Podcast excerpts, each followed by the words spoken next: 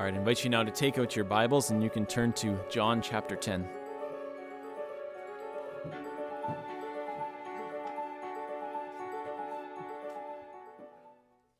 John 10, starting in verse 30. I and the Father are one. The Jews picked up stones again to stone him. And Jesus answered them, I have shown you many good works from the Father. For which of them are you going to stone me? The Jews answered him, It is not for a good work that we are going to stone you, but for blasphemy, because you, being a man, make yourself God. Jesus answered them, Is it not written in your law, I said, You are gods? And if he called them gods to whom the word of God came, and scripture cannot be broken, do you say of him whom the Father consecrated and sent into the world, You are blaspheming, because I said, I am the Son of God? If I am not doing the works of my Father, then do not believe me. But if I do them, even though you do not believe me, believe the works, that you may know and understand that the Father is in me, and I am in the Father. Again they sought to arrest him, but he escaped from their hands. He went away again across the Jordan to the place where John had been baptizing at first, and there he remained. And many came to him, and they said, John did no sign, but everything that John said about this man was true. And many believed in him there. Thus ends the reading of God's holy and inspired word. You may be seated.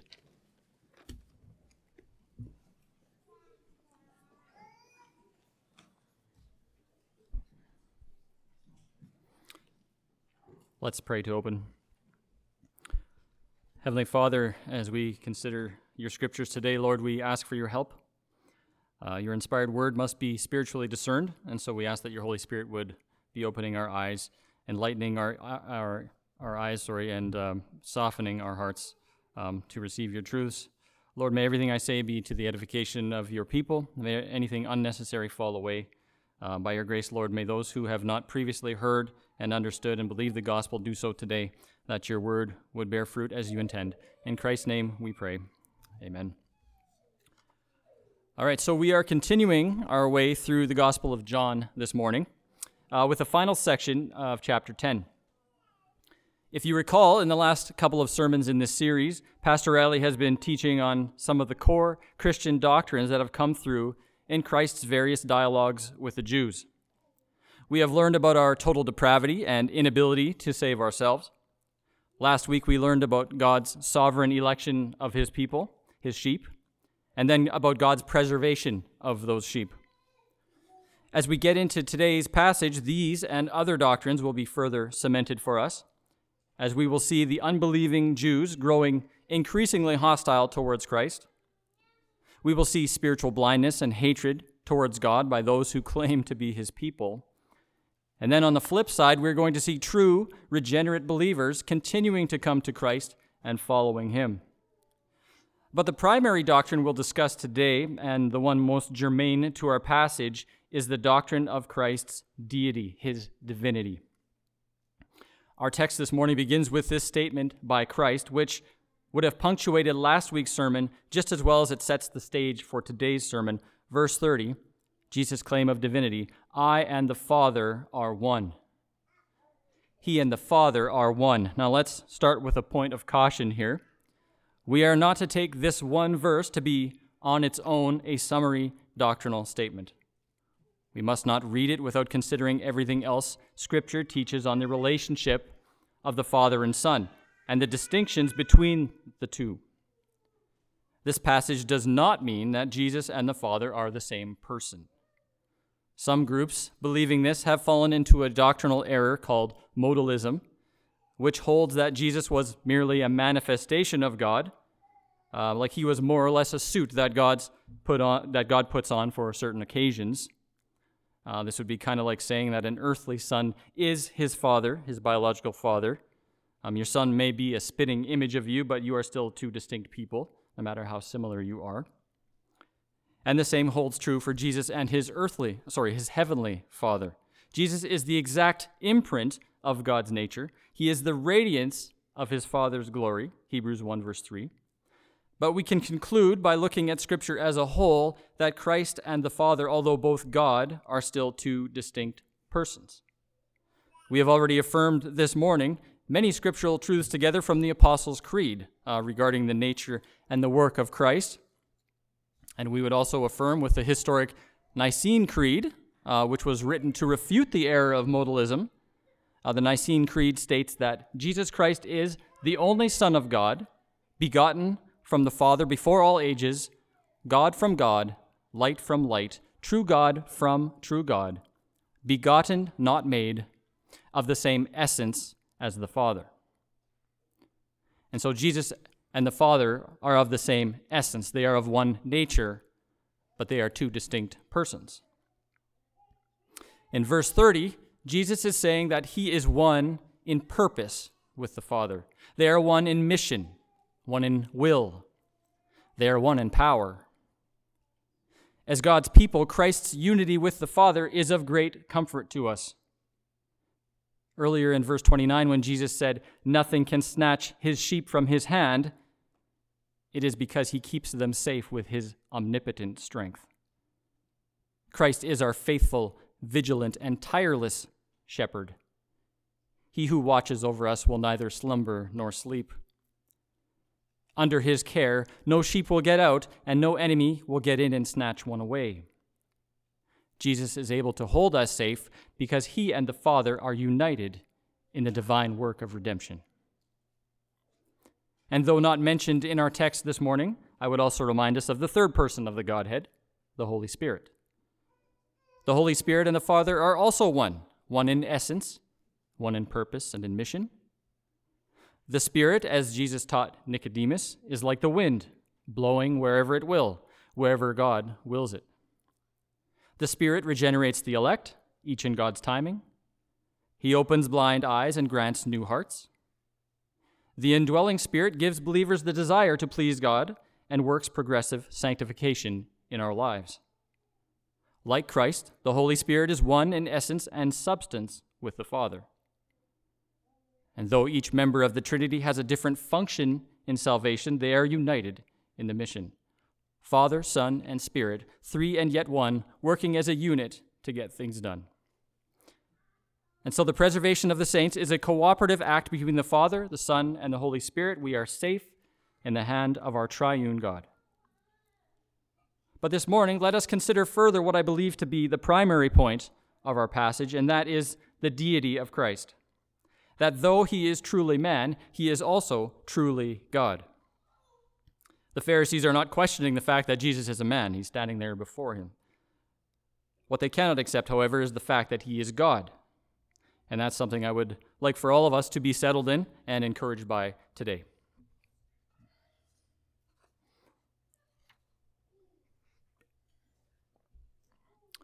If you remember, the theme of John's gospel is that Jesus is the Messiah and the Son of God, and that by believing in him, people may have eternal life. The book opens with John's declaration of Christ's eternality and his deity. John 1, verse 1 In the beginning was the Word, was Jesus. The Word was with God, and the Word was God. Jesus is God. And as we've continued through his gospel, we've seen John continuing to build the case for Christ's divinity. Chapter 1, verse 14 The Word became flesh and dwelt among us, and we have seen his glory glory as of the only Son from the Father, full of grace and truth. And then verse 28 the words of John the Baptist Behold, the Lamb of God who takes away the sin of the world. And this is followed by Jesus' baptism, an, apology, an apologetic for the Trinity, uh, in which the Father spoke to Jesus and the Holy Spirit came down to rest upon him as a heavenly endorsement that Jesus was sent by the Father and was pleasing to him. All three persons of the Godhead functioning separately and yet together. And then, as we've been working our way through John's gospel, we've seen Jesus' own claims of deity. In chapter 5, we read that the Father sent him. Jesus says this The Father sent him, and that he has come in the Father's name. In chapter 6, Jesus refers to himself as the Son of Man a term that is used in Daniel 7 for the one who will come from heaven and receive an everlasting kingdom. And after miraculously feeding the multitudes with bread and fish, Jesus explains that he is the bread of life. He is the fulfillment of the manna that came down from God in the wilderness.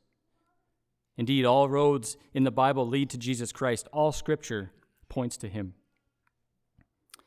And in just the previous three or so chapters, um, 7, 8, and 9, Jesus has referred to himself as the light of the world, not of this world, as the great I am, the door to salvation, the good shepherd, and the Christ. So we have the Father's endorsement, we have Christ's own recognition of his sonship, and then we have his works, to which he refers in our passage today, verse 32. Jesus said to them, somewhat sarcastically, I have shown you many good works from the Father. For which of them are you going to stone me? So let us consider for a, a, moment here just a few of the good works from the Father, a few of the, of the many messianic prophecies that Christ had already fulfilled by this point during his time on earth. Prophecies that the Pharisees could have and should have been well acquainted with. We can start with the prophecy that the Messiah would come from the tribe of Judah. This is shown to us in Genesis 49. The scepter shall not depart from Judah, nor the ruler's staff from be- between his feet, until tribute comes to him, and to him shall be the obedience of the peoples. Wouldn't you know it? Jesus was from the tribe of Judah, a descendant of David through Joseph, as detailed in Matthew chapter 1. It was also prophesied that Jesus would be born in Bethlehem, in Micah chapter 5. But you, O Bethlehem Ephrathah, you, sorry, who are too little to be among the clans of Judah, from you shall come forth for me one who is to be ruler in Israel, whose coming forth is from old, from ancient days, a ruler who will be who will shepherd my people Israel. And we know that Jesus was born in Bethlehem, Luke 2. We know that he was born of a virgin, as Isaiah 7:14 foretold. Therefore the Lord himself will give you a sign. Behold, the virgin shall conceive and bear a son, and his and shall call his name Emmanuel, God with us. And this was fulfilled in Jesus. It was prophesied in Psalm 72 that kings would bring him tribute. May the kings of Tarshish and of the coastlands render him tribute. May the kings of Sheba and Seba bring, bring gifts. May all kings fall down before him, all nations serve him. And this was fulfilled in part when the wise men brought him gifts as an infant and it's to be fulfilled in its entirety when every knee will bow and every tongue confess that Jesus is Lord. And here's another prophecy that the Pharisees stumbled over that Jesus referred to himself as God's Son. Well, God did this too in Psalm 2, verse 7, which reads I will tell of the decree. The Lord said to me, You are my Son. Today I have begotten you. And as we've already seen, this was fulfilled at Jesus' baptism, with the Father speaking from heaven, saying, This is my beloved Son, with whom I am well pleased. Continuing on with some prophecies, it was prophesied that the Messiah would be rejected by his brothers. Psalm 68, sorry, Psalm 69, verse 8. I have become a stranger to my brothers, an alien to my mother's sons. Well, early on, Jesus' earthly brothers and, and his kinsmen especially did not receive him. Case in point, today's passage with the Pharisees' refusal to believe. And then Psalm 69, verse 9, that zeal for the Father's house would consume him. And we know this was fulfilled at Jesus' cleansing of the temple in John chapter 2. It was prophesied that the Messiah would minister in Galilee, Isaiah verse 9, that he would speak in parables, Psalm 78. It was prophesied that the lame would walk, the deaf would hear, and the blind would see. That was uh, in Isaiah 35. All of which, all of which has been fulfilled by Christ up until this point already, and has been recorded in the gospel for us, and it was known by the Pharisees. Jesus has done nothing but provide evidence for his deity since his birth. And thanks to the meticulous record keeping of the Jews, the Pharisees would have been able to verify uh, the birth records and genealogy at any time. Um, had they not been willfully blind to the evidence, they could have systematically itemized every detail of his life, every prophecy already fulfilled, and they could have anticipated the ones still to come in his um, death, resurrection, and reign. But they were so blinded to the truth and hard of heart that they didn't fairly investigate his claims and the prophecies that he fulfilled. And so they would not understand, they would not believe that Jesus was eternal and that he was God. And so, according to the law, of which the Pharisees were so self proclaimed experts, they had one recourse, which was to put Jesus to death. So, yeah, the, the Pharisees were experts in the law. They were supposed to be the leaders of Israel in this regard. Uh, and they were experts in knowing what it said, if not applying it justly. They were well versed in the Torah, uh, the first five books of the Bible. They would have recited uh, probably daily the Shema, which we also read from Deuteronomy 6 this morning. Hear, O Israel, the Lord our God, the Lord is one. Uh, the problem was that their uninspired interpretation of that verse left no room for another member of the Godhead. They also knew that Scripture makes it very clear that God does not share his glory, and that worship of anything or anyone other than him is strictly forbidden. The first three of the Ten Commandments have to do with this. The first commandment you shall have no gods, no other gods before me. And the second, you shall not make for yourself a carved image, or any likeness of anything that is in heaven above, or that is in the earth beneath, or that is in the water under the earth. You shall not bow down to them or serve them, for I, the Lord your God, am a jealous God. And the third commandment You shall not take the name of your the Lord your God in vain, for the Lord will not hold him guiltless who takes his name in vain. So, in the blind eyes of the Pharisees, for Jesus to hold himself out to be God, that's the first commandment, in the flesh, that's a created being, a second commandment violation, and use his name vainly in their minds, that's a third commandment violation, it was a big, it was a big problem. Violating these laws came with a severe penalty, which was death. And we can read about how this penalty was to be applied. If you want to turn there, it's in Leviticus 24. You can turn there starting uh, in verse 10.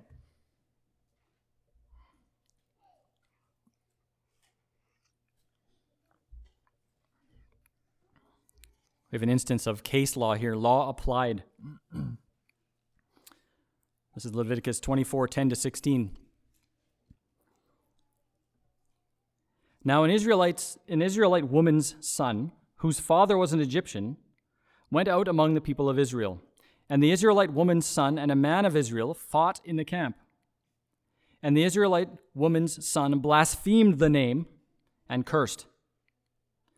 Then they brought him to Moses. His mother's name was Shelomith, the daughter of Dibri of the tribe of Dan. And they put him in custody till the will of the Lord should be clear to them. Then the Lord spoke to Moses, saying, Bring out of the camp the one who cursed and let all who heard him lay their hands on his head, and let all the congregation stone him. And speak to the people of Israel, saying, Whoever curses his God shall bear his sin. Whoever blasphemes the name of the Lord shall surely be put to death. All the congregation shall stone him. The sojourner, as well as the native, when he blasphemes the name, shall be put to death. So here we have a situation. Um, we don't know the exact um, circumstances here, but somebody um, told a lie about God, blasphemed him, cursed him, and uh, even even being a, a sojourner, he was held to account. He was put to death. So this case law states that anyone who curses God or blasphemes him must bear the consequences of his sin. They must be brought outside of the camp and put to death. And the Pharisees have been eager to carry out this sentence with Jesus for some time. Uh, they are settled in their judgment. Um, they're now only looking for the opportunity. This is now the fourth account in the book of John where they have tried to lay hands on him with his execution in mind. You can read there, they were picking up stones again to stone him because in their darkened minds, Jesus was a mere man uh, making himself out to be God. Do we see the irony here? The Jews had it backwards. It was not a case of a man making himself to be God. It was God who had made himself man. God from God, light from light, true God from true God. And so Jesus does not submit to their judgment. Instead, he interjects with an interesting Old Testament citation, and one that's going to require a bit of work on our part this morning. Jesus answers them in verses 34 to 36 Is it not written in your law, I said you are gods? If he called them gods to whom the word of God came, and scripture cannot be broken, do you say of him whom the Father consecrated and sent into the world, you are blaspheming, because I said, I am the Son of God? Is it not written in your law, I said you are gods? This is small g. And this, uh, the citation here is in reference to Psalm 82. Let's turn there for a moment uh, to see what Jesus is referring to. Psalm 82.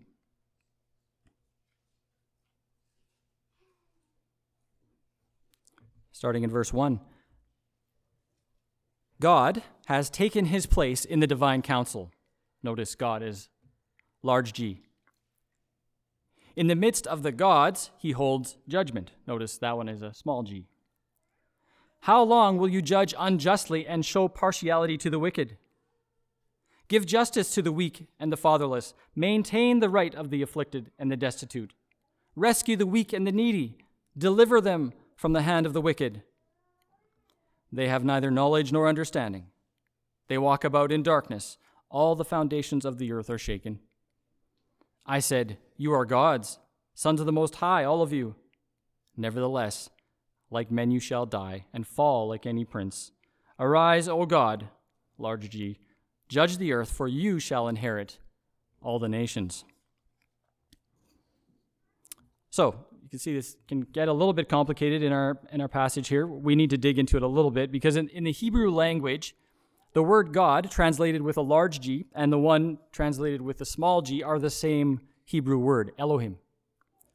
Uh, you see it in verse 1 and again in verses uh, 6 and 8 there. The translation difference is based on the context of the verse. Um, so, in the case of Psalm 82, we have the Lord God standing in judgment of those who are speaking on his behalf. Because they were ruling in God's name, they were considered to be gods, small g. Uh, we saw the same situation uh, in our opening passage this morning uh, as well, Psalm 97, uh, where the word was translated uh, to either refer to a false idol, uh, a created God, or as those who vainly worship those created gods. Um, as is the case in Psalm 82, it refers to a powerful person who is being rebuked and humbled and called to bow down and worship the one true God, large G. So this stuff can and make things a, a little difficult to work through, but um, I think it helps if we think about it in the English language. We still do this from time to time. Um, at least we, we did so more historically uh, with titles of nobility and that sort of thing. Uh, we still have landlords, right? We still have kings and princes. We have counselors. But we have only one Lord, capital L. We have only one true king. We have one Prince of Peace, one wonderful counselor. But we can understand how people in positions of earthly power or influence can hold a title in a small g kind of way, a title that only God Himself is worthy of, ultimately. But look what is happening in this prophetic psalm that Jesus has chosen to cite to the Pharisees. God is coming to His people, to the wicked rulers. He accuses them of judging unjustly, of withholding mercy and compassion. He calls them blind and says they are without understanding. Psalm 82 was being fulfilled in the hearing of the Pharisees that day. The only appropriate response would have been for them to repent, um, to fall on their knees, and to learn at the feet of Jesus. But the Pharisees would not do that. They had conveniently set aside Psalm 82, some of God's inspired word, in order to pass unrighteous judgment on Christ. I found it interesting. If you notice in verse 35, there's just a small phrase tucked into there, almost like a footnote for this New Testament occasion. It says, Scripture cannot be broken.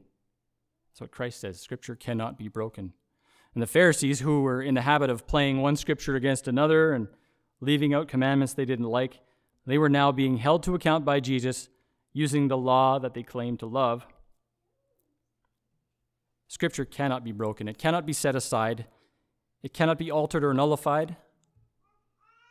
Matthew 7, Jesus says, Not one iota or dot, or if you're a King James person, not one jot or tittle, will pass from the law until all is accomplished. We know what the Apostle Paul says about Scripture it is all breathed out by God and profitable for teaching, for reproof, for correction, and for training in righteousness. And we ought to share the same view of Scripture as the Apostle Paul did and as Jesus does. For those of us who would prefer to have certain verses stricken from the Bible because they're hard to understand or more likely hard to obey, this correction is for us. Scripture cannot be broken. If there's something in Scripture that rubs us the wrong way, what is done is reveal pride in us. What we need to do is humbly come to that passage and ask God to help us understand it and to obey it. Scripture is infallible. We are not. And it is not Scripture that needs changing, it is us. Back to John 10, Jesus says to them, Even you who are earthly, who are sinners, allow for yourselves to be called gods. And yet here I am, the one whom the Father consecrated and sent into the world. And essentially, Jesus is saying, You're denying me that title. It's bad enough that you will not believe my words, but you will not judge rightly the works that I have done. If you remember, the Pharisees had accused Jesus earlier of using demonic power to perform his miracles.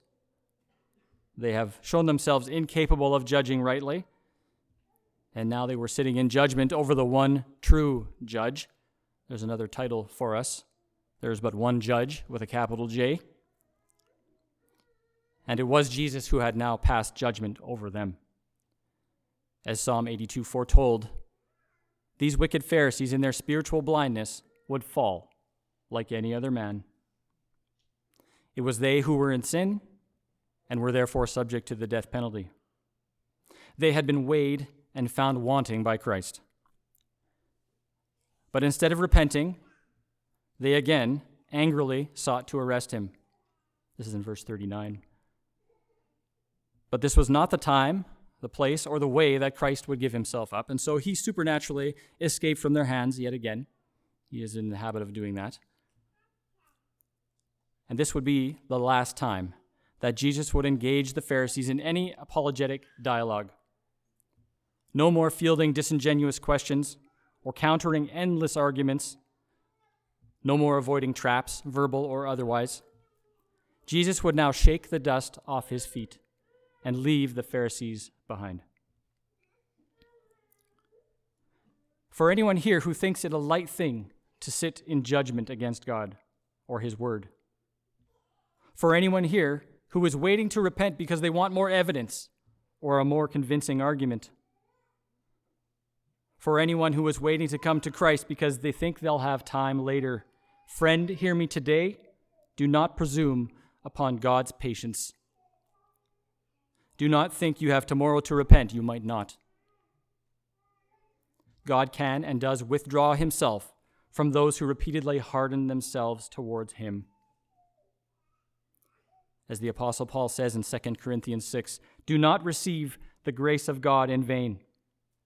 Now is the favorable time. Behold, now is the day of salvation. Do not be like the wicked Pharisees, for whom no sign was miraculous enough and no words convincing enough. Trust in Christ today. Believe what he said, believe what he did. Trust that he can and will deliver you from sin, from death, and eternal punishment. He is the light of the world. He is the door by which we must come to the Father. He is the good shepherd who lays his life down for his sheep. Do not wait for a more opportune time to come to Christ. There may not be one. And as Christ finishes in judgment with the Pharisees, we move on to verse 40. We are now about three months away from Christ's triumphal entry and his crucifixion, where Christ would willingly give himself up and this intervening time would be spent primarily with his disciples and his followers.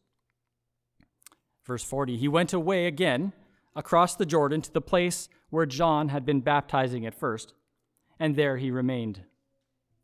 And many came to him, and they said, John did no sign, but everything that John said about this man was true. And many believed him there. Here I think we have a wonderful contrast to the previous section.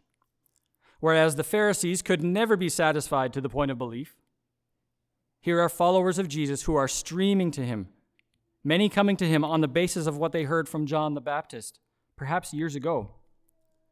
John's ministry had endured in spite of his martyrdom, in spite of his being executed for righteousness' sake. Many people believed, and more were coming to faith through the witness of John's life and death. For these Christians, effectually called, irresistibly drawn, and sovereignly saved, no further miracles were necessary to convince them. John's ministry provided no sign other than the fact that John himself was a sign, the spirit of Elijah, the voice crying in the wilderness. John's prophetic word was received by these believers as authoritative. And his message was simple Turn from your sins and believe. The Messiah has come, the kingdom is at hand. There were no lengthy arguments about the law, no stumbling over ceremonial washings or foods or circumcision. Just repent, believe, and be baptized for the remissions of sins. Brothers and sisters, we too are those who have come to faith without signs. None of us here can claim to have seen Jesus face to face. At least I don't think any of us would want to claim that. Not many of us have witnessed outward miracles that I'm aware of. We have believed secondhand, as it were, that Jesus is the only Son of God, begotten from the Father before all ages. We've believed through the inspired, infallible scriptures, the testimony of the apostles, and faithful teachers since.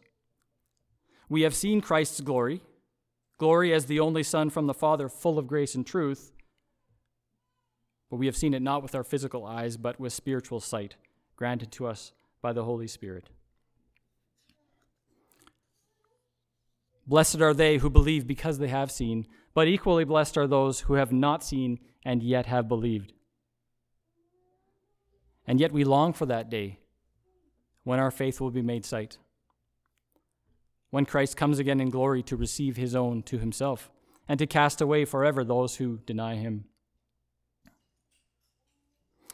And so let us be satisfied to believe and hold to the authoritative word of God. Our scripture will not pass away, it will not be changed. Let us not demand signs or wonders in order to believe that Christ is who he says he is. The evidence is sufficient. Let us follow our sovereign Lord, who rules his people not unjustly and blindly like the Pharisees did, but with perfect righteousness and wisdom and compassion. Let us live in such a way that our works would testify to our union with Christ, that the world would see that just as He is one with the Father, we too are one with them, and that seeing, they may believe. And let us entrust ourselves fully, body, soul, and spirit, to our triune God.